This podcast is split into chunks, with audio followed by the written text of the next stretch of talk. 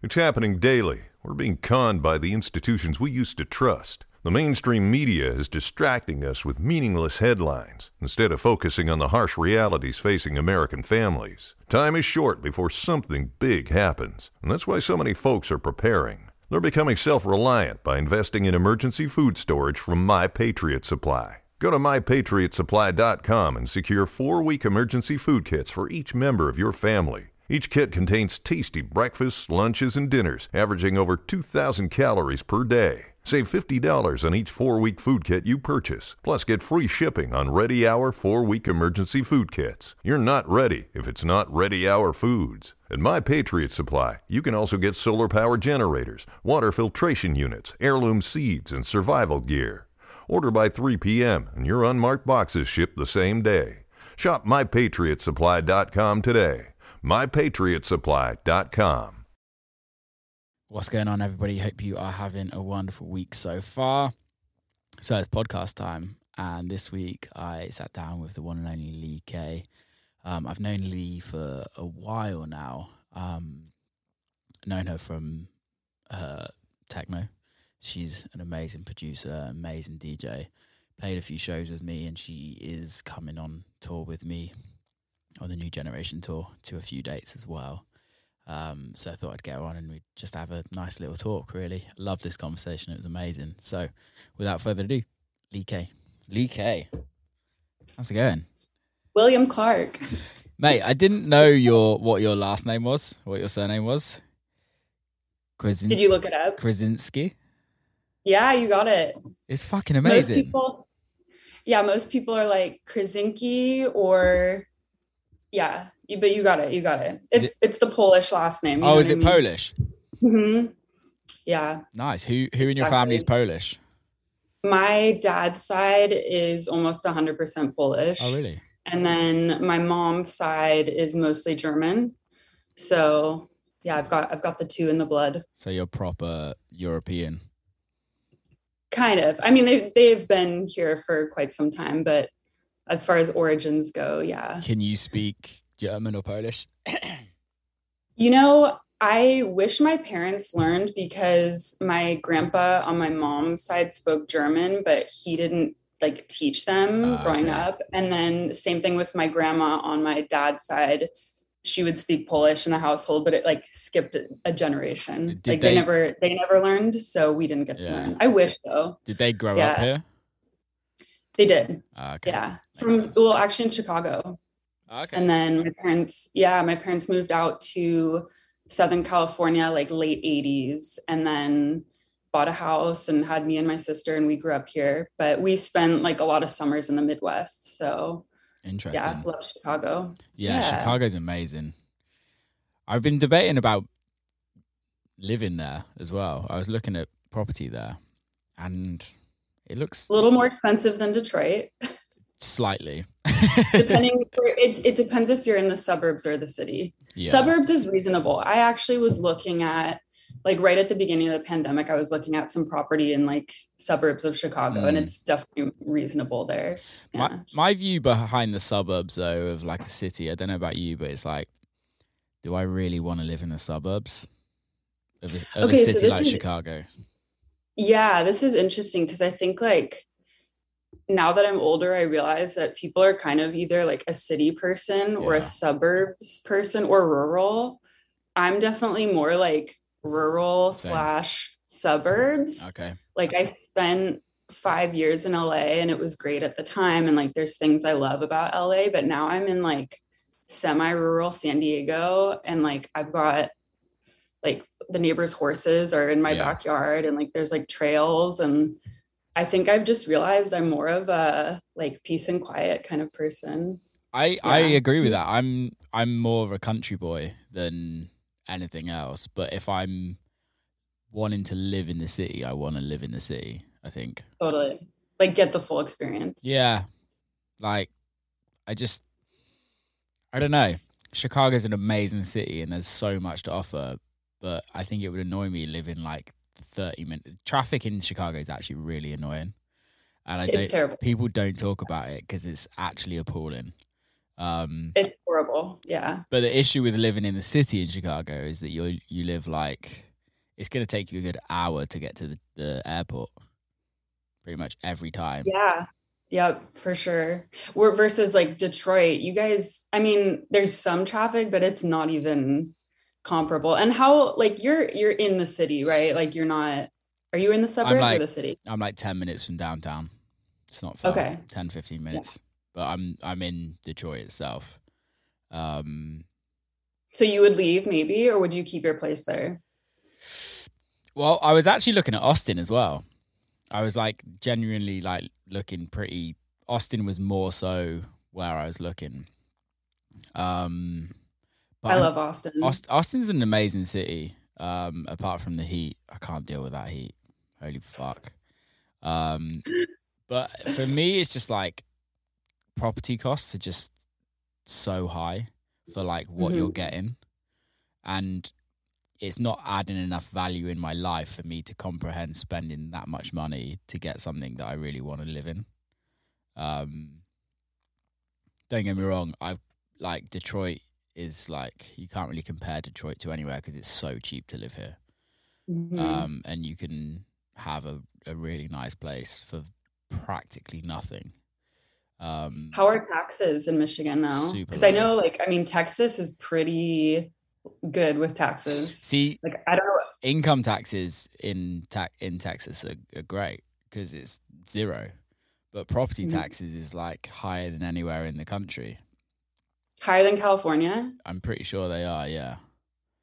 Wow. So you're paying like two and a half percent of your property value in Mhm. um in Texas or in in Austin at least. If you go like outside of Austin to like some smaller smaller like counties um and cities, like it's much cheaper. But then it's like, well, you're not living in the city, so it's like So why no LA for you? Like, is it just kind of because it's it. it's just I used to live there. I used to live there. Um okay. like in 2015 i think i lived there um i'm i just don't think i don't know i think calif uh, I, th- I personally i think la is a bit fucked I think we probably agree on that point. yeah i How long were you there for? Were only you like, like four months four or five months Yeah. i did i enough to get a a lay of the land? Yeah, and don't get me wrong, I like going to LA. I I spend a lot of time there with like Ryan, my manager. He's there. I've got a lot of like some of my closest friends live there, and obviously he plays shows there, and I love playing shows there. And it's it's a it's a great city for me, but I don't know. There's something about staying in a city with that many people.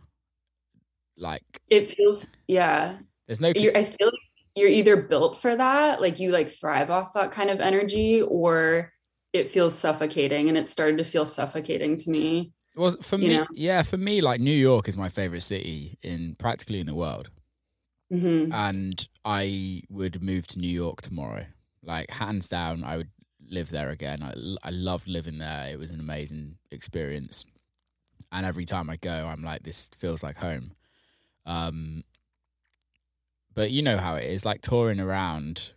When you're touring so often, and I still live in the UK as well, so I'm not ever actually here. That I'm not actually at home in America that often.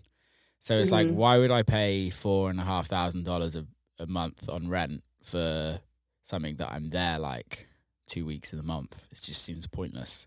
And then also pay the taxes in that city as well.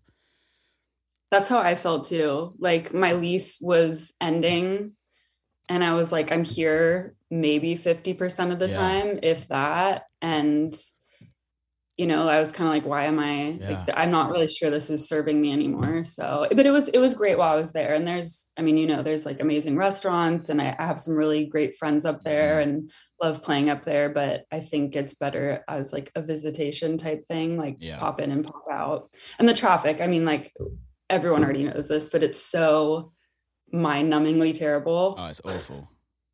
Like, I think you probably spend just as much time in your car as you do like anywhere else, you know? Yeah, I like to be productive as well. And when everything takes you an hour, I'm like, Mhm. fuck this. I think I'd just be a hermit and just stay in my house all the time. because it's just like not Yeah. worth it. And you can't. Yeah. There's not many areas. Like I, sp- I usually stay in K Town, which I really like because you can walk everywhere. Mhm. Um, but still, I don't know. You're in San Diego, which is probably the, one of the most beautiful places in America. So I'm kind of jealous. I love it. And I think growing up, I didn't fully appreciate it.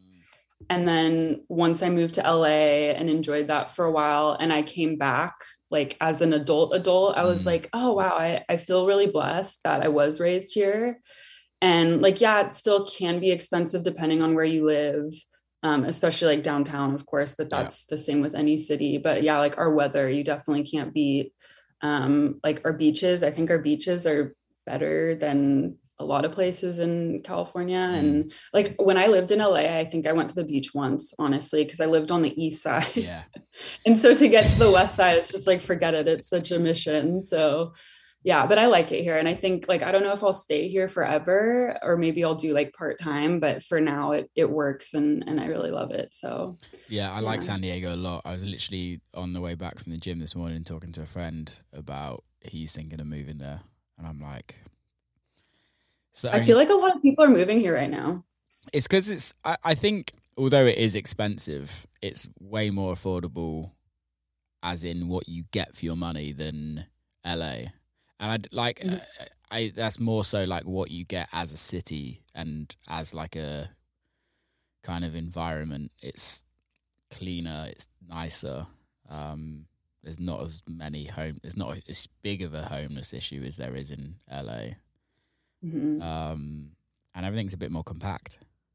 Yeah, I like the homeless thing is so sad and crazy. And I remember going up there, I think like middle of last year for a gig, like my first gig back in LA since the pandemic, and just being like, wow, this has changed even in a year and a half. Yeah. Like the amount of homelessness on the street and like it spreading to streets where it wasn't before and just seeing that was it's so shocking and so sad and i don't i don't know how we even begin to really like fix that but it's uh yeah it's pretty crazy Yeah, it's pretty mad. I was in San Francisco last. Well, when this comes out, it would be two weekends ago.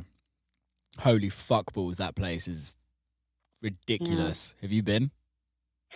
it's been a few years since i've been up there but i'm aware of the situation up there Oh wow, sure. it's special. Like yeah Ryan and I, we stayed in like near the Tenderloin, which was always notoriously quite bad anyway. Mhm. It is like another country. It's it's literally like a third world country. Drug dealers on every Yeah. corner. Um, on a Friday night, drug dealers on every corner. Homeless people everywhere. People freebasing in their cars, like needles hanging. It's so sad, and you're just like, you've got rich people. You've got some of the wealthiest people living right there, and then you've got because it, it it feels a bit different to LA because I was in LA the day after and downtown LA it doesn't feel as crazy. Doesn't it doesn't feel nowhere near as bad. It feels like they've cleaned it up a little bit.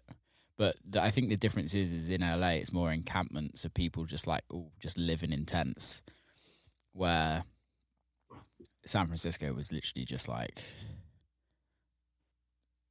yeah I don't, babe, And- fuck I don't know what it was it was wild Yeah, and like speaking of like property tax and things like that, you think about how many people are paying into taxes up there that have so much money. Mm. Yeah. And it's like, well, where does all that money go? Totally. So like I'm always looking at the people at the top, like running things and making these decisions, being like, I think there's just a massive lack of accountability in politics in general, but like seeing that in person, I think just kind of solidifies that. Cause I'm like, I mean, even LA, I'm like, there's so many wealthy people that live there and Yeah. celebrity and and successful businesses and everything else like where do all these taxes go like i always think like i would love for like that chain of events to be completely transparent like to be able to see like where all of our money as citizens actually goes. Could you imagine? It'll never happen. it'll never happen but like like that's the thing like we pay like we literally pay these people to be public servants but it's it's not like they don't act like public servants you know what i mean? It's very it's very yeah it's a very interesting system which Mhm. it has actually worked for many years but now it I think it worked for a short amount of time and then it just got worse and worse and worse. But instead of fixing the problem, it just got uh, like a band aid put over it, and it was never actually fixed. The issue wasn't ever fixed, and then it just yeah. piled up, and now it's just a shit show. Um, yeah. How was your meditation? it was good. Thank you. I needed to like. I'm trying to do it every morning. Um, I really just feel like it is so grounding and kind of like gives me clarity to yeah. start my day. And I'm on the tail end of a self imposed 70 day challenge where it's daily meditation, daily movement, and no alcohol. So I think I have like a week left. And it's been really nice. And I actually think like the meditation has made the most difference. Because. I'm not a big drinker anyway, but I'm like, I don't think I've ever gone that long, like in my adult life without yeah. drinking. Like I know I don't need it. So it's been a it's been a nice little reset. What was the uh, reasoning behind starting it? I saw someone else do something similar and I was like, that's interesting. I've never done something quite like that. And I've always meditated and like I'm big on like getting outside, moving my body, exercising, but to actually have like a period of time where you're making sure that you're like hitting all those things every day, I kind of just wanted to see like how good I could feel. Yeah um, I'm like big on optimization and just like feeling like your best self. So I was like, let's let's do this. It co- kind of coincided with the new year. Yeah. Um, and yeah, I don't know. It went by really fast, which is surprising, but it's do, been good. Do you think it helps in like other parts of your life? Or do you just think generally overall it feels better? But if you like notice a difference in like other parts of your life where you're like, yeah, this is this is good everything really? honestly i feel like it affects everything like it helps with clarity um i think like not hopping on my phone first thing and like setting aside those 20 minutes to meditate um like it, it really goes with you everywhere throughout your day and i think like just it also makes you more present in your relationships and make better decisions and yeah i don't know i think just be like more tapped into like yourself yeah, I've always wanted to try the whole meditation thing, but just haven't. Realistically, I'm like, I think. Go on. I think it can be like really intimidating because it's kind of this buzzword and it feels like there's like so much pressure with it. Yeah. But what I've found is like doing guided meditations is really great or at least mm. a great place to start because then you're not just trying to sit there and like clear your head there's something kind of for your brain to like follow along with um, and i do them at night too to go to sleep and they knock me out which i remember hearing about that like oh there's these like meditations of people like telling stories mm. and they're supposed to put you to sleep because it kind of lets your brain focus on something without thinking about everything yeah. the next day or whatever and then I, I tried it and they actually worked and I was blown away. So I've been doing them for like two years now. Really? Yeah. Mm-hmm. See, I when I go to bed, I put Netflix on because it. I know this sounds awful, but so I, many people fall asleep to TV though. It's so funny. I see. I I, I, don't fall asleep to it unless I'm really fucking tired. Like last mm. night, yesterday, I didn't sleep at all. The night before because I had a show and then had to fly, so just didn't sleep at all. And last night I like fell asleep to Netflix, just like because I forgot. But usually I like watch something that I know will just take my mind off of everything else. Of the because like my I don't know about you, but my mind races so much. It's just like nonstop all the time, yeah. and it's like what's rather than like being in the present. It's very much like what's next what do I have to do next? Like, and like even on phone calls, I can be like, I can just be not present because of my mind is just going elsewhere. And when I go to bed, I'm like, it's the worst time for me to like to be non-present because I'm literally like thinking the minute I get in bed, I'm like, oh shit, what have I got to do tomorrow? Oh, I should be doing this. I should be doing that. Blah blah blah. So Netflix just like or whatever show, it just helps me just like forget about everything. Mm-hmm. For, yeah, it's. I mean, being present is so hard, and I think it's like the modern like struggle for humanity is like being present. And what i've like what i kind of always try to tell myself because i of course also struggle with that and it's like both ruminating on the past like what i could have done differently things that happened whatever and then yeah like stressing about the future. And what i've realized is like we make our best decisions like from right here like being in the present moment and it's hard to remember that but i think like the more you kind of tell yourself that and like bring yourself back into that space it becomes a little bit easier easier. Um, but I think everyone struggles with that, honestly. It's so hard and there's yeah. so many distractions. You know, like if you don't set up those systems and like set up your environment to where like you can be more present, then you're going to constantly be pulled in a hundred different directions. Yeah, I I'd always love to like. There's all these people that are just not all these people, but there's a lot of people that just like are so insular, I guess is if that's the right word, but so like just present and just take each day as it goes and they probably don't get much shit done. but they're so at peace with themselves in the day. Um it does sound pretty I'd amazing. like yeah. I'd like to think there's like a good balance there though. Like I think you can be productive and present and go with the flow but i think that's like a sweet spot that's unique to each individual and like you kind of have to figure out like where that is for you. Because like being so future oriented all the time like it starts to feel like a rat race oh 100%. you know? And like i i don't i think we're not here to like feel like that yeah. you know what i mean? But it's easier said than done. Do you get that with music? Feeling like a rat race? Yeah all the time. It's something that like I was actually feeling really strongly right before the pandemic. Mm. So in a way, I almost feel like the pandemic was a blessing in disguise for me. Um, because it kind of gave me this window of opportunity to like step back and like reassess my relationship with music yeah. and zero in on like what exactly I want to do. Cause I think, and I I know you can relate. Um, there's so much that goes on outside of just like having fun and making music and like playing shows. Like yeah. there's so much behind the scenes and like the business side of it and the social media and like the forward facing yeah. side of it can feel like such a rat race. And I I started to kind of resent DJing and music because of that mm. like a few years ago and it was it was a shitty feeling, you know, like yeah. you don't want to feel like that about something that you actually really love. So I think in a way the last few years has been a nice opportunity for me to kind of reframe my relationship with music. Mm. Um yeah. Yeah. What t- about you? Yeah, for me like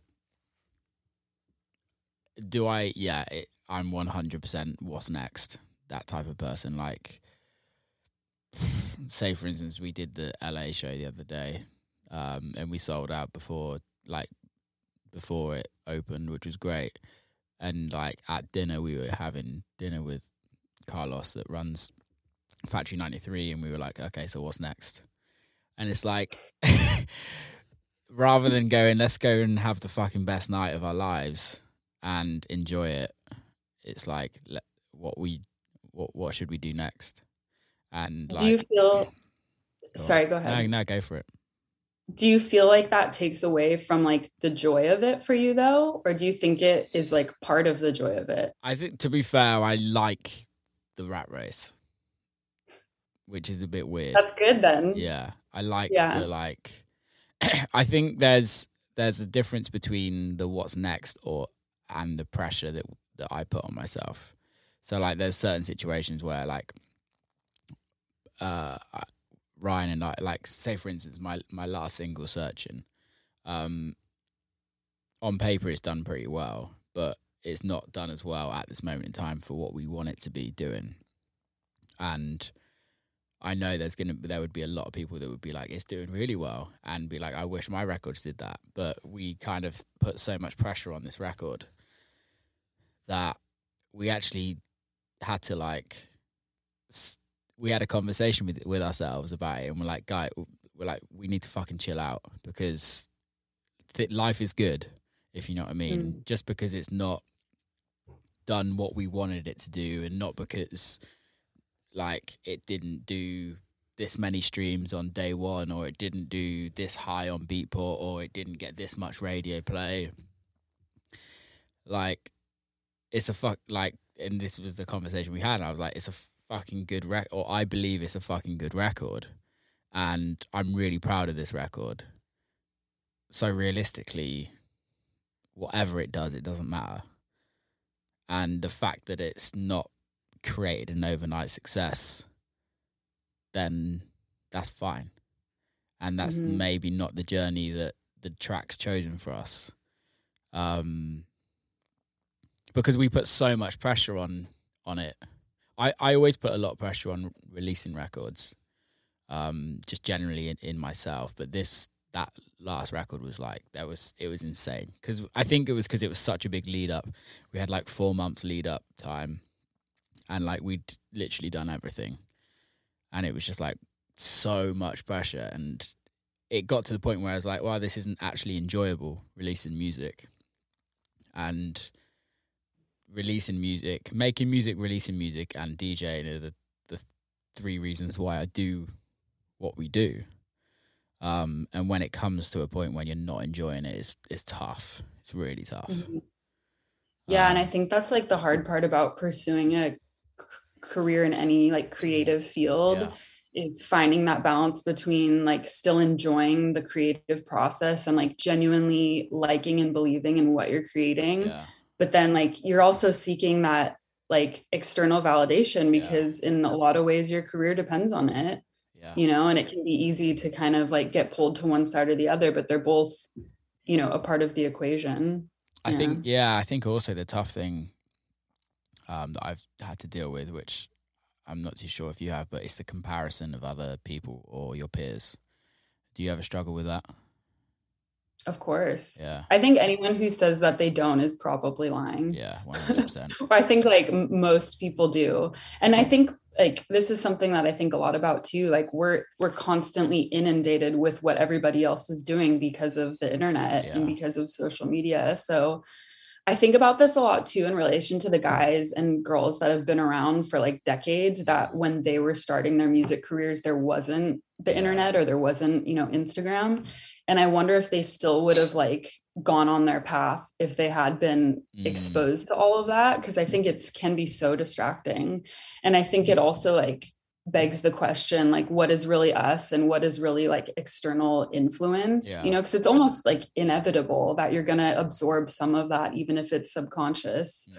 you know so i think yeah i think being able to put your blinders on and really go inward it's it's so hard but i think it's so important to feel genuinely and authentically connected to what you're doing Yeah, but it's hard yeah, it's tough, isn't it? Because it the whole business that is the business side of it, right? Is by seeing what everyone else is doing because we've they're our friends. There's a lot of us, a lot of people that we follow that are our friends that are doing the same thing as us. And obviously, I don't know. If, I'm pretty sure you're the same as me, but I want all my friends to do well, and I want all my friends to be successful. But I also want to be successful myself, and it's that kind of like battle where I wouldn't say it's jealousy now. Now I used to. I used to get very jealous of people um, when I was like younger, but now it's more so like, how the fuck do we get to that level? Yeah. And I think that's when it comes down to like, is something inspiring or is it like bringing up feelings of envy or jealousy or regret or whatever? And I think if you can reframe things to where like it is a point of inspiration versus like bringing out like negative feelings, I think that's good. Um, but also like honestly, sometimes you just have to like mute things and you have to like, like yeah, of course we want to be supportive of friends, but like let's be real, like not everyone we follow is a genuine isn't necessarily someone we have like genuine like close relationships with. So I don't necessarily think like we need to be super tuned into what everyone else is doing and I think that can be very distracting. Yeah, I think that's a really important issue, or not issue, um, statement because I don't know. I want to get your thoughts and feelings on this. I had, I had, I had an idea of just unfollowing everyone on social media, and Mhm. I spoke through it with like I spoke through it with a couple of mates, and one of them was like, "Don't fucking do that. You look like a dickhead." And then the other person was like, "Do do it." and then I don't know. I don't know how it will, if it would actually impact my career or not. Well, I guess like what's like what's your intention? You know, is it to kind of like focus and you know not spend so much time scrolling or being inundated with other people's content because in my opinion like i don't think you need to justify that to anyone and at the end of the day it's your life and your career.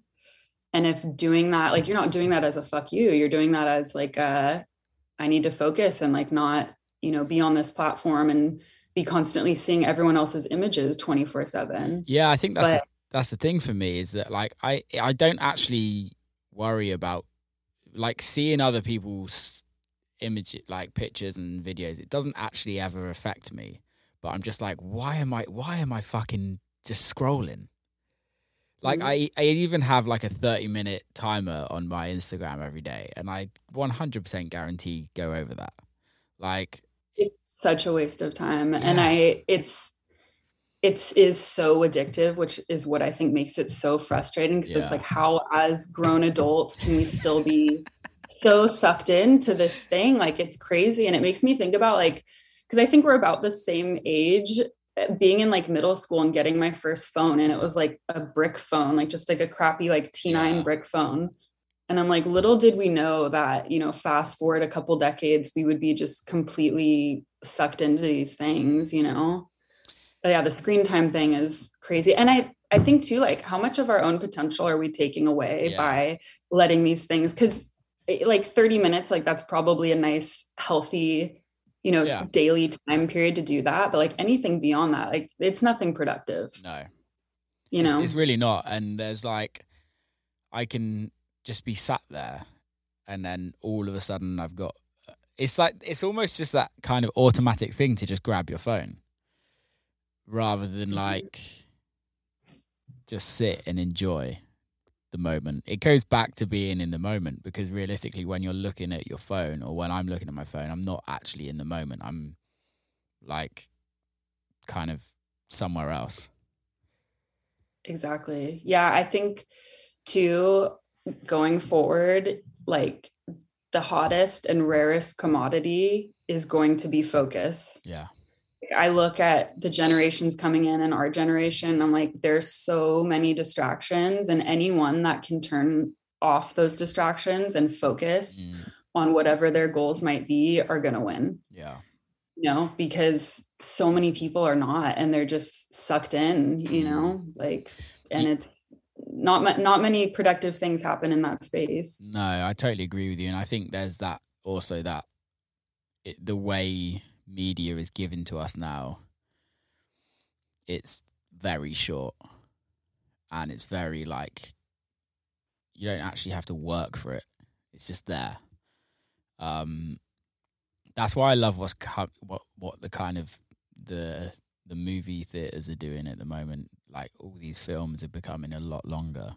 Like I've just seen the new Batman film is coming out soon, and it's like nearly three hours long. Wow. Um, and there's something that I love about that because although you're being engrossed and you're being entertained for three hours, you're investing wholly your whole time and stuff. If you're in the cinema, I hope you you don't check your phone. I hope you don't do all of, you don't talk to people and things like that. And you're literally just focusing on one thing. We don't do that much nowadays. No, and the irony is it feels so good to do that. It feels amazing. Like very rarely do you regret doing things like that. Same thing with being present with like being with friends or family or at a dinner, like not having phones out, like there's a palpable difference, you know, and I think that's becoming more and more rare, but when you do do it, like it, it feels good. Like it feels natural. Mm. yeah. There's, it is nice that I like my parents even growing up. We we always had a rule like no phones at the dinner table, um, just because it's it, it's so nice to just be not have any distractions. Yeah, there was a study that came out a while back that said even just having your phone on the table Yeah. is distracting to people. Mhm. Like just seeing it out of your peripheral vision is a distraction, Yeah. you know, and affects how we act. It's it's kind of astounding. If you use, do you do you have i- you have iPhone, an iPhone, don't you? Mm, I Have you- do. Do you use the uh, do not disturb button now? I so I put on um airplane mode at night. Okay. um and because i hate like i like picking up your phone the next day when you finally do seeing that like barrage of messages just like makes me flip out. So i keep it on airplane mode for a while. And then i also use an app called freedom and it's it comes out to be super super cheap per day like pennies per day if you buy like the annual subscription but it links to both um, your macbook and like your phone. Yeah. And you can set it to however long you want and you can set like which apps or which websites you want to block which i, I find that super helpful Freedom. I'm gonna check Mhm. that out. That sounds interesting. yeah it's it's been good um because like with willpower it's it's really easy to tell yourself to do something or to not check something but let's be real like we're animals and we like instant gratification so it's easier said than done yeah Totally. Do you um obviously it's like the beginning of the year. Do you are you the type of person to like set goals for the each year? Um, I think when I was younger, I would kind of try to do the resolutions thing. Now, and I learned this actually from Tim Ferriss. He does a review of the last year and makes note of everything that he really enjoyed and wants to do more of, and then everything that was kind of a bummer or he wants to do less of. So I actually did that Wow. um, for last year. And it's kind of nice too, because I think like there's, if you don't schedule things, like they're probably not going to happen. Yeah. And so things like setting aside time to like do any kind of like travel or like spending time with certain people or Mm. any like activities that you want to do, just getting those on the calendar is kind of nice. So I'm trying to do more of that. Mm, Um, like restaurants that you want to eat at, stuff like that. Yeah. yeah. I, What about you? That resolution? I don't set resolutions. I don't agree with resolutions um, because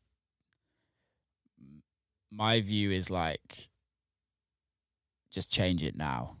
If you've got an issue with something, like change it now and just stop doing it or stop. Like if you're thinking about stopping doing it, well, you realize that it's an issue, so just stop it now and it will kind of change things up. Um, my, Does that work for you? yeah, I'm I'm pretty I can stop things like I don't know. If like soda, this is the most stupid thing, but like 2 years ago maybe nearly yeah, two and a half years ago. I just do this stupid I do these stupid things just to test myself. And I it's not Mhm. necessarily stupid, but like I gave up chocolate for 6 months just because like no reason, but because I was like let's just see if let's just do it. Fuck it. And then I'm the same with soda. I haven't drank soda for like two and a half years.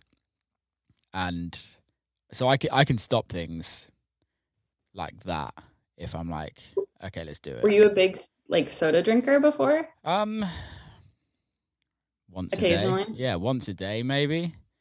Um, but it was like getting in the way of my training, and it was just like, what? what it's just wasted, wasted calories for me. Um, but I'm like at the point where I'm kind of craving it, so I'm probably gonna go back to it for a bit and then stop it again. Um, I like very rarely drink soda, maybe never, like since I was a teenager. But I went to see Tool the other night and at the Honda Center, and they had RC Cola. And I was like, oh, like I gotta, what's RC Cola? it's like kind of like old school Pepsi. Like I want to say, ugh, I'm probably gonna get this wrong. I think it's like came out in the 90s Okay. or something like that. It's kind of like a throwback type cola Yeah. Pepsi thing. Um, but anyway, that was like the first soda that I had in years, and it was Was it was good. Yeah. I like the bubble, the bubbles. It was Yeah. it was good for a soda. You know, I don't like super sweet stuff like that, but yeah, special occasion. kind of craving a root beer right now, if I'm honest. there you go. Such a weirdo. But yeah, no, like for me, I set goals for that year. Um, mostly career goals. Um, where, and pretty much, we I achieve they're achievable, and and we achieve them. What are you are you willing to share your goals for this year? Um, maybe broadly speaking. Yeah, broadly, there's like a financial goal. Um, there's different territories where I want to play in. Um, there's types of music that I want to release. Um, that's pretty much it broadly. Um, and then there's like a few life goals as well that I kind of set that are more like long term things, um, like where I want to be living in like five years' time and kind of like personal things that I want to do at some point. Um, which, funny enough, they're the ones that never actually happen. the personal. What goal. do you mean? Why? Um, you're so because you're so focused yeah, on. Yeah, I think so. Career. Yeah, mm-hmm. like for the, it's stupidly like for the last like three years, I've been like, I really want to go skiing, and obviously COVID's fucked us, but like I could have gone skiing this year, and I just haven't. Right. You still can, depending where you where you go. I still can. See, this is the kind of stuff that I'm talking about, and of course, it's hard when you're traveling. But if you don't get it on the books, like there's a very good chance it won't happen. And like, I think life goes by really quickly, you know? So yeah. scheduling things that you want to do or that you enjoy, I do think is like so important. I think, I, I don't know about you, but I think it's the acceptance that life's going to be okay if you don't do something like if I don't do a podcast like this week or for the next month. It's still, it's like people are going to survive. Like it's mm-hmm. not or like if I don't go in the studio, it's I can still write music. It's okay. Like that's the thing that I struggle with the most is that like I feel bad if I don't do something. Um, where do you think that comes from? Like, where do you get these? Like, I feel like you're very, and I'm a bit similar in a lot of ways, mm. like kind of like perfectionist, and you have like really high expectations yeah. of yourself. Um, I don't know. I think probably probably childhood. I guess like my parents, like I've seen my parents work their fucking ass off to get to where they are today, from like very young to like having nothing and then growing up and to, for them to kind of have a, an amazing lifestyle. And none of that was like that that was just purely through hard work and grit really. And i think that's for me the where it comes from. Um but I think I don't know. I was always like very competitive as a kid. Like I was sport was like one of my biggest things, and like I wouldn't just do things in half measures. It would be like everything I try and do. It's like I have to do this to the best of my ability, and if it's below par, I'm gonna be pissed, or or people won't see it because I'm just not mm-hmm. gonna do it. Um, which I think is actually probably not the best way to be because I think you've got to fail at things and you've got to learn from things. Um, yeah, it's weird. What about you? Well, and to that point too, though, like I think that's probably why you are successful in a lot of ways is because you are like that. And I think in order to like achieve a certain level of mm. career success or whatever, you kind of have to be singularly focused. Yeah um, and have those kinds of high expectations for yourself. But that also has like a, you know, point of diminishing return, right? Totally. Where it ends up going against you, so to speak. Um, I'm, I think I'm trying to like find where that balance is. My my problem is I get into the perfectionist procrastination loop where like you have such high expectations of yourself and then you either like don't start mm. or you don't finish. That's so debilitating. So, Mm, it's so bad. I didn't even know that that was a thing until like a few years ago. And I was like, that describes me to a T. Yeah. Um, so it's something that I'm working on. And I've, I've realized that I'd rather like launch fast and adjust yeah. and learn along the way and get that experience versus just you know either being scared or in that place of fear and not starting or not finishing you know yeah and we're our own worst critics oh 100%, 100%. How how is that affected you in music or in your career oh. where do i begin um i think with like production like i think there's certain people who have like they can go in the studio and write an EP in like two weeks and be done with it. Like I feel like you're like you're, you're, probably pretty quick. Like I get that vibe from yeah. you. I wish I was like that, but I'm not. Like if I don't finish a track in like a few sittings, then it just sits, mm. and then I kind of like move on to the next thing. Um, so I think like as far as like number of releases, I think that that it's affected me in that way. Yeah. Um, just kind of being in that perfectionist mindset um and the irony is like the more you make music the better you get you totally. know like you kind of have to like go through that process and just push on it and whatever but i'm learning and i'm getting better about it too. Um what else? Um i don't know. There's a few things but yeah working on it. Yeah that whole releasing music is or like making music. And i think when there comes a point where you don't really make music for a while and then you, you're like going back in you're like questioning yourself that's that's the thing i struggle with. This is the longest time i've and i've said this so many times on this podcast because the podcast has been going for like nearly two years and during the last the during covid i wrote so much music like to the point where i think it like kind of burnt it burnt me out of writing music. And then I really haven't written that much music since and it really does my head in. But it's also like I make excuses not to write music like I make other things that I have to do or mm-hmm. you, I mm-hmm. just see myself faffing about my house like procrastinating fucking music making when I actually love making music but I I build this thing in my head where I'm like where it makes making music a chore, which is weird because I love making music and that feeling of there's no for me there's no better feeling of making a record and love and finishing it and it's amazing. Like I literally cried the other day in the studio because I like was listening to record and I was like I love this record so much it makes me happy that I mm-hmm. want to cry. Um that feeling. But for some reason I like recent. It's only in the last year I've just been like, I guess it's just fucking lazy.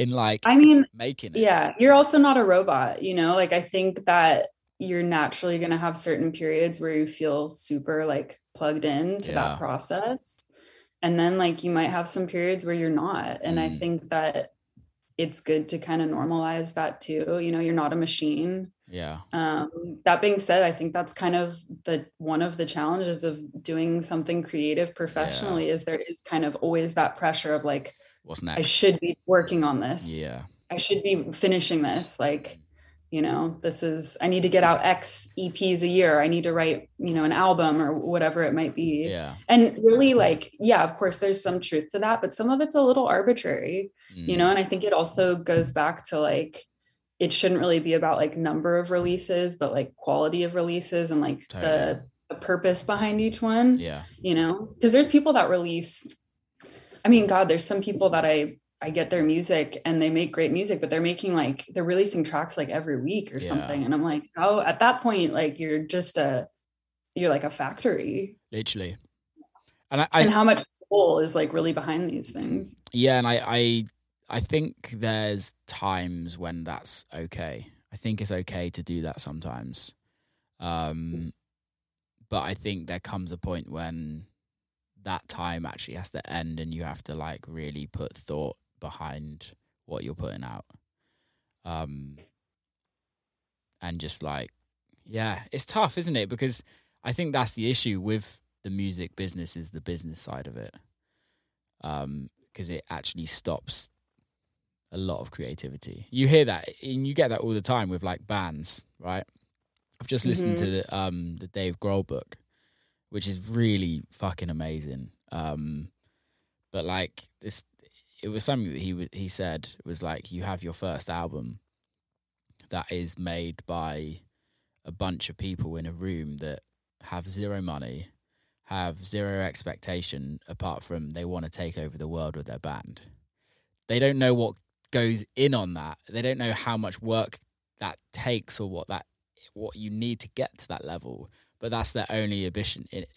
The only expectation is to make the best music to take over the world, which is like kind of like a a dream I feel like every musician has at some point in their life to be the best in the world at what they do. Um, and they make this amazing album. And then after that album's made and after the success has happened, they try and recreate that. And you can't. You can't recreate that because you you're in a very different situation you're in multi-million pound or dollar studios. You've got A and R's looking over you. You've got like it just changes, and I think that's the the beauty and the worst part of this industry is that it it gets to a point where your actual what you're actually known for is being taken away because of yeah. finances. I think like one, I love reading music autobiographies for that reason, like getting insight into people's like full timeline. Yeah. I think especially if you're also like a musician or a creative, like it's really nice to like see the full history and get the behind the scenes story and the the challenging times and everything like that. I just finished reading Jewel's autobiography and it was amazing but she also dives into that like the making of each album and she would kind of like go between genres yeah. like do like kind of a pop album and then go to country and like trying to be received well by each market you know and like stuff like that but to your point i think like the more that i do this the more i think being happy making music and like pursuing this comes down to staying a little naive mm. in that sense like almost like you're writing your first album every single time yeah you know where like you're not putting all of these expectations on yourself of like oh i need it to do this or i need to like reach this market or release on this label or yeah. something like that but like really kind of going back to that place of where you where you first started and like actually enjoying what you're doing yeah you know instead of it being a means to an end or something like that. Yeah, no, I totally agree with that. It's that that's the important place, right? And I think that's where it's the most fun because I because I think when you start making stuff for the sake of it, or just to please the heads of everyone above you, or labels or things like that, um, it's just not enjoyable. I think that's that's maybe one of the issues nowadays more so than what it used to be, is that everyone needs a platform now. Um, and to get on a platform, you need to sign to a label, which means that you need to make your sound that label sound because there's not many labels that are actually releasing music that is all over the shop and kind of just releasing good music. Um, yeah. You have to make your sound sound like what they put out. And I think that's what really, I was really excited after COVID, um, I thought there'd be a shit ton of amazing music to be released, and it was completely the opposite. It was a shit ton of carbon copies. Really? Yeah, shit ton of carbon, yeah. carbon copies of people just going. I need to. I need to be successful in this industry. So, what do I need to be to, to be successful? Or what do I need to make to be successful? And it's like uh, just a bunch of carbon copies. Is this a poke at it, like a certain genre? That. No, no, not at all. This it's not like I think it's the same in pretty much everything. I was talking to my roommate um, last night. He's his he's it goes under the artist Un, which I, you might know him actually as techno. He's like really hard techno. Mm. Um, and he was saying the same. He was like he plays live all the time, so everything he he releases, everything he plays is his own music but he was asked to do a mix for somebody, and when he does mixes, he was like, he goes and finds music and does like a DJ mix. He's like, I've just like struggled to find music that's like really wow. And I'm not saying that it's not out there, but what I'm saying is it's extremely hard to find over the mass amount of formulaic dance music. Yeah. Yeah, I think like that's kind of where being like a selector kind of comes in is like having the places that you do look for music and kind of having the artists and labels that you do follow on Beatport or SoundCloud or wherever it might be be like really refined to your taste but that that can be hard to do like that's a process in and of itself and it's kind of like will always be evolving as well but yeah that's I think it's you know like it's kind of hard too, especially when certain sounds get really trendy. Like obviously techno's having a moment right now. Yeah. And then over the last, you know, two, one to two years now, everything is getting faster and faster, which like I uh, just personally like I enjoy that music. Like Yeah. sometimes I'll play fast, like depending on the gig, but it almost becomes like I start to feel like these things kind of become like a character Yeah. caricature of themselves Totally. where now like labels and artists that I was following because they were making like really groovy, kind of fun, interesting, you know, 120 BPM ish techno. Now like everybody's releasing 135, 140, Yeah. 145. And I'm like, okay, I guess they need to kind of like frame and like find Yeah. some, you know, it's just like a continuous process, which is fine. But I think, you know, you also wonder like how much of that is like genuine and Mhm. then how much of it is kind of just like this bubble that's going to pop at some point. Yeah, I went to um I went to I'm not going to say the name, but I went to a pretty big techno party um a few months ago. Was it in LA? Okay, okay. No, it wasn't in LA. Um and I was just amazed on how every artist sounded the same. And I'm like and these was like literally some of the biggest artists in the world. And I'm like why do you all sound the same? Like there, there, there should be no reason. Like we're all individual artists. It's like you go to a rock concert, no one sounds the same. They're all singing their own individual songs. They're all doing their own individual thing. And don't get me wrong, house, techno, what electronic music. There's obviously a monotonous kind of vibe about it, which it's supposed to be. Um, But it's palpable. It- like we all hear what's going on. Yeah. Exactly. And you're just like, why? Like you have you're in front of an audience that realistically are there for you to do you. So this is every gives you every opportunity to do what you want to do, what the fuck you want to do. Like and it might not always work, but at least like push it, at least try. And Mhm. That's the thing that I I don't struggle with because I make sure that I do that. I make sure that I don't play what anyone else is playing, which it kind of adds a. It, it, it's definitely a benefit, but I'm just like, why doesn't everyone else do that? Oh, I know. This is like such a complex and hot topic too, and I feel like it can be a bit controversial. So I I get I understand like some of that kind of naturally getting worked into people's sounds and like maybe a lot of them really genuinely do like playing fast and making fast and hard music whatever. Now it's like gotten into like the trance territory whatever and that's fine but like I think it makes me respect and not that I don't respect any of those people but like like Recondite for example I saw him like I've always good. liked his music and then I saw him play live at last summer in San Diego at Day Moves and um was like in the center of the crowd like for his whole set just like so good.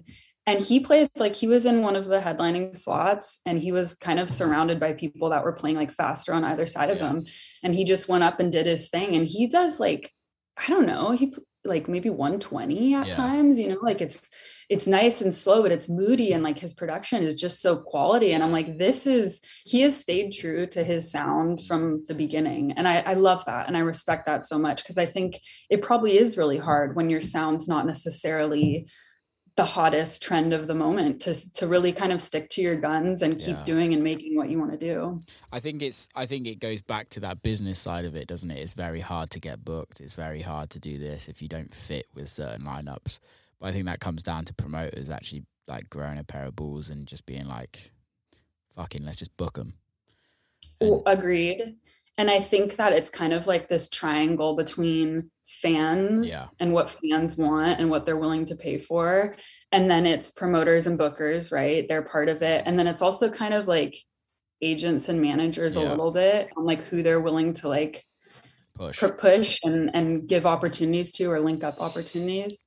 Um, I think like being genuine though, like being a genuine artist also means like maybe your sound's not going to be hot. Yeah. You're like all the time Hundred percent. and like maybe you're gonna have some slow years and like Mm. if you're okay with that and like things generally come back around anyway like that's it's a strong position to take but i think that's like true artistry you know I totally agree with that. I th- that's what we do it for, right? Is just we don't become artists to be successful financially.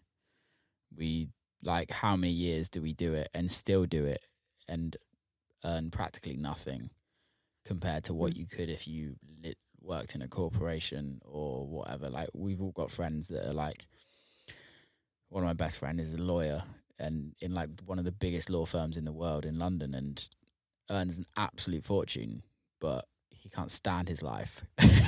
and it's mm. like I didn't start doing music and I'm sure you didn't start doing music to be, to become rich. It's just that's kind of like a pipe dream, right? At the end of it is that like maybe you might get rich one day, but realistically as long as we can enjoy what we're doing, that's all that matters and I think that's what I it feels like it's going a little bit further away from that where it's more about how many tickets you can sell, how much money you can make, how much money the promoters can make and things like and this is why I love the guys at CRSSD if I'm honest like in San Diego because they just they've got such a great relationship with their fan base or with the people that actually go that really believe in the festival it's it's never about the lineup. Um, from an outsider, I from Mhm. from what I view is like they the the lineup is secondary compared to the the the kind of fan base that go, but because the fan base trusts them so much as promoters, it really means that the lineup can be as good as possible and one of the best lineups in America um, because it's like they're pushing music. Um, movement does does the same. It's not about the headliners. It's about really pushing great fucking music. And don't get me wrong, you're always going to get a headliner, but that's not really pushing the sales. It's the sales are pushed beforehand, um, which I think is really important.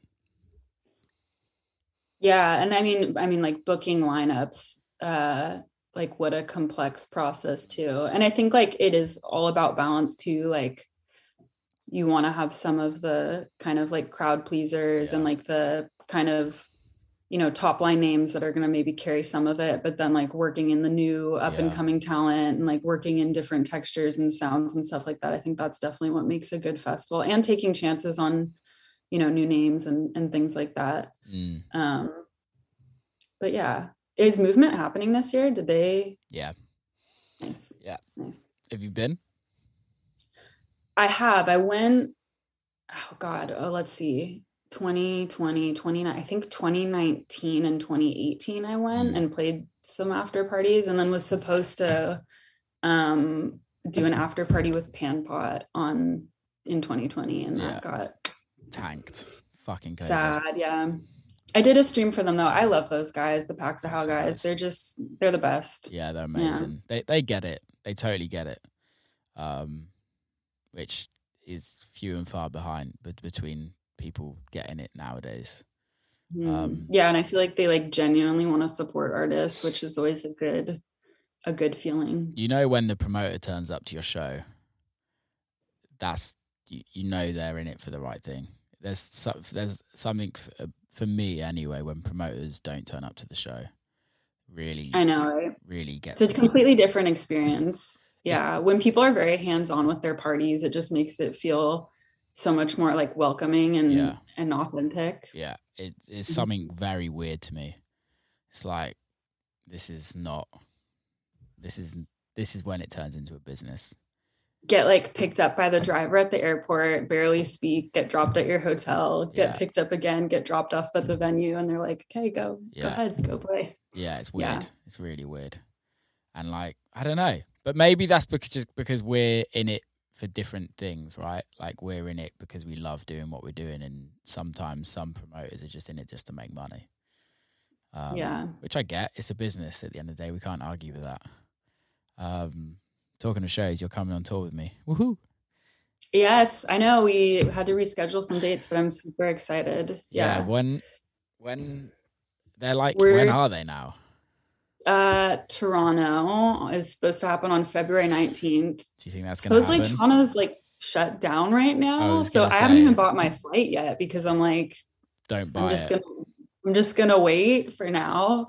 Um, and then Columbus and I always forget. Oh, Grand Rapids. Have you but those are March, April. Have you seen that Columbus Club? Is it wait, is it the other world, right? Yeah. I'm so excited. No, I've seen pictures and then some people were messaging me being like, Have you seen this place? I know. I looked it up. It's insane. It's insane. It's like, like, I wanna I wanna go hang out there. yeah, we should. We should get in early and go. Um Let's do it. because it kind of I've not been there, but it looks insane. And it's kind of reminds me of Meow Wolf. Have you been to a Meow Wolf? I have not been, Oh, but I'm have to. familiar. You have to and I wish more like we need more places like that. It's it looks like the perfect place to have a party, basically. Yeah, it's just like an immersive art gallery. That Did you guys like seek out that venue or was that just what the promoter I had never heard of it. Never heard of it in my life. And then my agents were like, Otherworld wants to do a party with you. And we're like, What's Otherworld? And then I looked it up and was like, Sick, let's do it. Because let's be honest, Columbus isn't known for house music, right? Um, but yeah, I'm all for shit like that. It's like Meow Wolf in Santa Fe. Like Santa, who would have thought you could throw a party in Santa Fe and like 500 Mhm. people turn up? Um, yeah. it's amazing. But San, Santa Fe is also like a very like artsy, creative community, but agree about the like electronic music Yeah. part of it. Kind of like, oh, interesting. yeah, it's weird, but yeah, I, I think that would be cool. We need some. We need some more venues in in America that are like just generally better venues. I'm surprised LA doesn't have something like that, you know, or more of the major cities. But Mm, I almost feel like when cities are smaller, it almost encourages more innovation because there's not so much competition. yeah, totally. You know, Detroit needs a good, good, good club. I played at Leland Leo- City Oh my Club. God. I'm surprised you're alive. me, me too. They told me, they told me like when they picked me up from the airport, they're like, yeah, so like a few weeks ago it was raining and like part of the roof like fell in over the old DJ booth. And I was like, sweet. So I'm gonna die tonight then, or what? Like I'm not really sure what you're saying.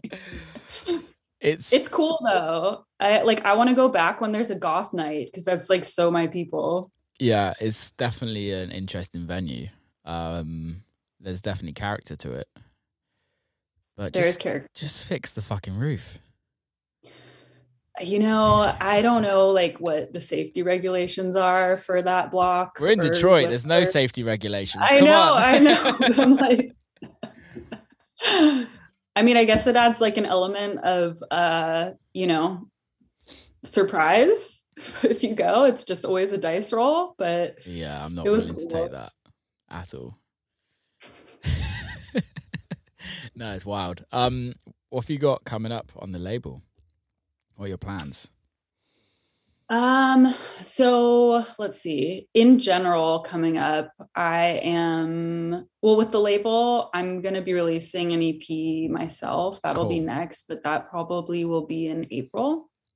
Um, What's the label called for people that don't know about what you what your label is? it's called Circulate. Um, Love that name. and yeah, and okay, we got to get this label engine thing figured out though, because I think you have to go back. You're gonna have to go back and find that invitation. I can't resend it to you oh, what? if you want. If you want the promos. yeah, I was gonna say you haven't sent me anything, motherfucker. um, label. So it's on Label Engine. Yeah, Okay. it's it's okay. I'll send you. I'll like text you about it. But um, yeah, and then just had a release from an Italian duo called Amethysts, Cool. and they released the first album that we've done on the label, and it was really great. Lots of good feedback. Um, they're super talented. I think they're just going to keep getting bigger. And let's see, myself, I have a stream coming out next week. I don't. When is this released? This comes out next week. Comes out Tuesday. Tuesday. Tuesday. Okay. Uh, So this Friday, then um, I'm doing a stream with Obscure Music, and then um, what do you like else. doing streams? Mm, I think it depends Yeah. on on what it's for. I and I do jump on Twitch once in a while, and like I've we have like a nice little community over there, and so I do like connecting with them. Um, I probably don't do that as regularly as I should, but at the same time, like now that the pandemic is over, I feel like I'm not home as much, so yeah. it can be a challenge. But did you jump on the Twitch thing at all when you were? No, No, yeah. I, I didn't do a single live stream during COVID. ah, you're one of those. Yeah. Very mysterious. I, I started a podcast. Was there like, do you just you just don't like the vibe? Um, yeah, it's just not for me. For me personally, like I love playing record. If I was to do a Twitch, if I was to do a live stream in my house, it wouldn't be playing house or techno. It would be playing like funk and soul and stuff like that. Because I'm just like, That sounds so fun though. Like you should do that. Because like no, People would watch it. yeah, I'm like nobody wants to listen to like me play house and techno. Um, I get that. yeah, I get that. But that's that's just my personal. I also didn't have decks in my house in, in the UK, so I was like, nah, just just not Were you were you over there like for majority of the pandemic? all of it? Okay. Yeah, yeah. Oh Well, yeah. yeah, eight, 18 months, I think. Longest I've been there for ages. How nice. how did it feel? Did you was it like kind of nice or was it or did you feel like ups and you want to get out of there? No, ups and downs. I loved where I live is like in the middle of nowhere. It's like no neighbors. My neighbors is my parents. So I live next door to my parents. So like I was lucky that I got to like see them throughout the whole of the pandemic. I cooked for them every single night. Like there's not many people that got to see their parents or got to see their family that often. So I was super lucky with that.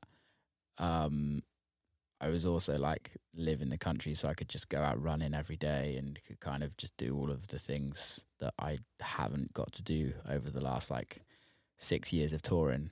Um, Mhm. so it was really nice. Don't get me wrong. There's some there were some shit times during it, but genuinely it was better than most. What about you? So um where was I? I was in San Diego. Yeah. Yeah. Yeah. It was I don't know. Yeah, ups and downs, I guess, right? Do you like so you mentioned you cook. Is your food page is that all stuff that you've cooked? Majority of it is yeah. Wow. That's like very impressive. Some of it isn't. Some of it is. It just depends. But yeah, that's another thing that I did in the pandemic that no one knows about yet. But I filmed a t- uh, like twelve or eleven episodes of like a TV show of like me cooking. Dude, you got to like release this content. I know it's coming. Like it's definitely coming out this year. Um, Will it be on your YouTube? I'm probably gonna start a whole new YouTube for it. Um, yeah, it's kind of fun. I love Is this like shit. Will Clarke meets Anthony Bourdain vibes or it's it's Will. I don't know. I can't compare myself to any of those cats, really, can I? Let's be honest. It's just me cooking, just me teaching people to cook, or just having a laugh and showing people a few dishes that I, I like cooking. Um, but I want to do it as like a regular thing. Um, it's just again, it's just finding the time and making the time for it. Whereas during the lockdown, I had loads of time. Um, and it's gonna be weird watching it back because I definitely had really long hair because the barbers weren't open at the time. So um, yeah, I definitely look different. Um, you're not willing to do the like at home buzz cut? Well, I this is I don't know why I didn't do this because I was like going bald for years, which is why I always wear a hat. And for years, I was like super self conscious with my hair, and then my barber. I always go to the same barber in the UK, and he was like, "Can I just shave it off already?" Like for years. And I was like, no, no, no, no. And then literally the first time I had a haircut out of lockdown, I was like, mate, just shave it all off. So I could have just done that myself, but I don't know why I waited. It's a process. Yeah. It's a process. You got to like commit to that. I yeah, get that. I had to work work my way up to it, but now I'm Yeah. fully bald and I love it. It's the best feeling ever. So And then you've got the beard going on. It's it's perfect. the beard makes up for it, right? exactly. got to have balance. Yeah, you know? exactly. Did you did you do anything during lockdown that were like that Mm. that you that like changed your life as of such? I adopted a rabbit. Oh, wow. And that has certainly changed my life. He's he's amazing, but he's also a handful. So like what happened was this was probably in July of 2020. I was on Craigslist and looking at in the free furniture section and I see this picture of like a little girl holding a rabbit in her arms and it says like free rabbit. I was like, oh my God. Okay. So I clicked on it and they explained the situation. And so I went to go look at him the next morning, like not really planning on bringing him home. And I brought him home. Amazing. So yeah, he's amazing though. And I, I've like learned so much about rabbits because of it. And yeah, they're sweet little creatures. A lot of work, but sweet. What's your rabbit's name? His name is Rupert. Great. Yeah, the the little girl before had named him Teddy, and he does kind of look like a teddy bear, but I was like, he needs something like a little more distinguished. Yeah. So we went with Rupert. Rupert. Yeah. I like pets' names that are like human names. There's something about it. Right. One of my family friends has a dog called Nigel. It's the best name ever. Are they English? yeah. Oh my god, that's that's so funny. I, a- yeah, I love that too. I think li- it works so well with animals. I know it's a little Yeah. sausage dog, and I'm like, this is just amazing. Shout Nigel at it. Nigel. Yeah, but no, um, going back to what you're doing for the rest of the year, have you got any anything planned that you're excited about, or like are you just kind of taking it and seeing where the year takes you? Yeah, I mean, I've got a few gigs like the ones with you, and then. I'm playing um, Hyperspace Festival with like Josh Cool. Wink and some other good talent, um, and that's up in Apple Valley in April. Um, everything is still feels like it's moving around a Mm. lot, so I'm trying not to like get my hopes up too Yeah. much. Um, but other than that, just like working on music, finishing EP, and yeah, kind of just taking it like one week at a time. That's cool. I love that. Yeah. I love that. Yeah, We've just done a fucking hour and fifteen minutes. I don't know where the time's just flown by. I know it Um, went by so it's fast. mad. Um, thanks for coming on. How can people follow you, listen to your music, listen to the label, all of that good stuff? Yeah. Well, first of all, thank you for having me. This was fun. worries. Um, and yeah, they can find label circulaterecords.com. Um, and then I finally made a website for myself, uh, and it's leek.digital. So they can find all my links there. Nice. And yeah, Amazing. Thanks so much for coming on. Um, I'll see you in March, I guess. February if Toronto happens. Oh yeah. Yeah, we know that's not gonna happen, don't we? Come on. Really? Okay. Well, I asked Ryan, and he's like, ah, like anything's possible. And I'm like, okay, but Well, we'll see. We'll see. We'll see. I really hope it happens because I love that club. Have you played there Mm. before? I haven't. It's fun. No. It's good fun. And I love Toronto. It's a fucking great city. Um, but I'm not being negative, but I just don't.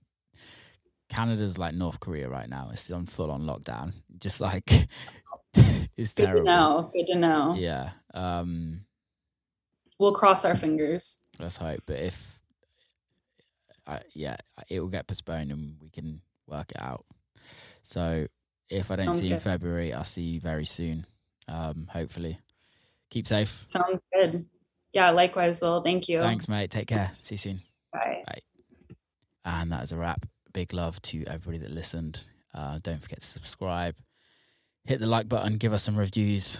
Um, and yeah, don't forget to get tickets for the New Generation Tour. Keep safe. See you next time.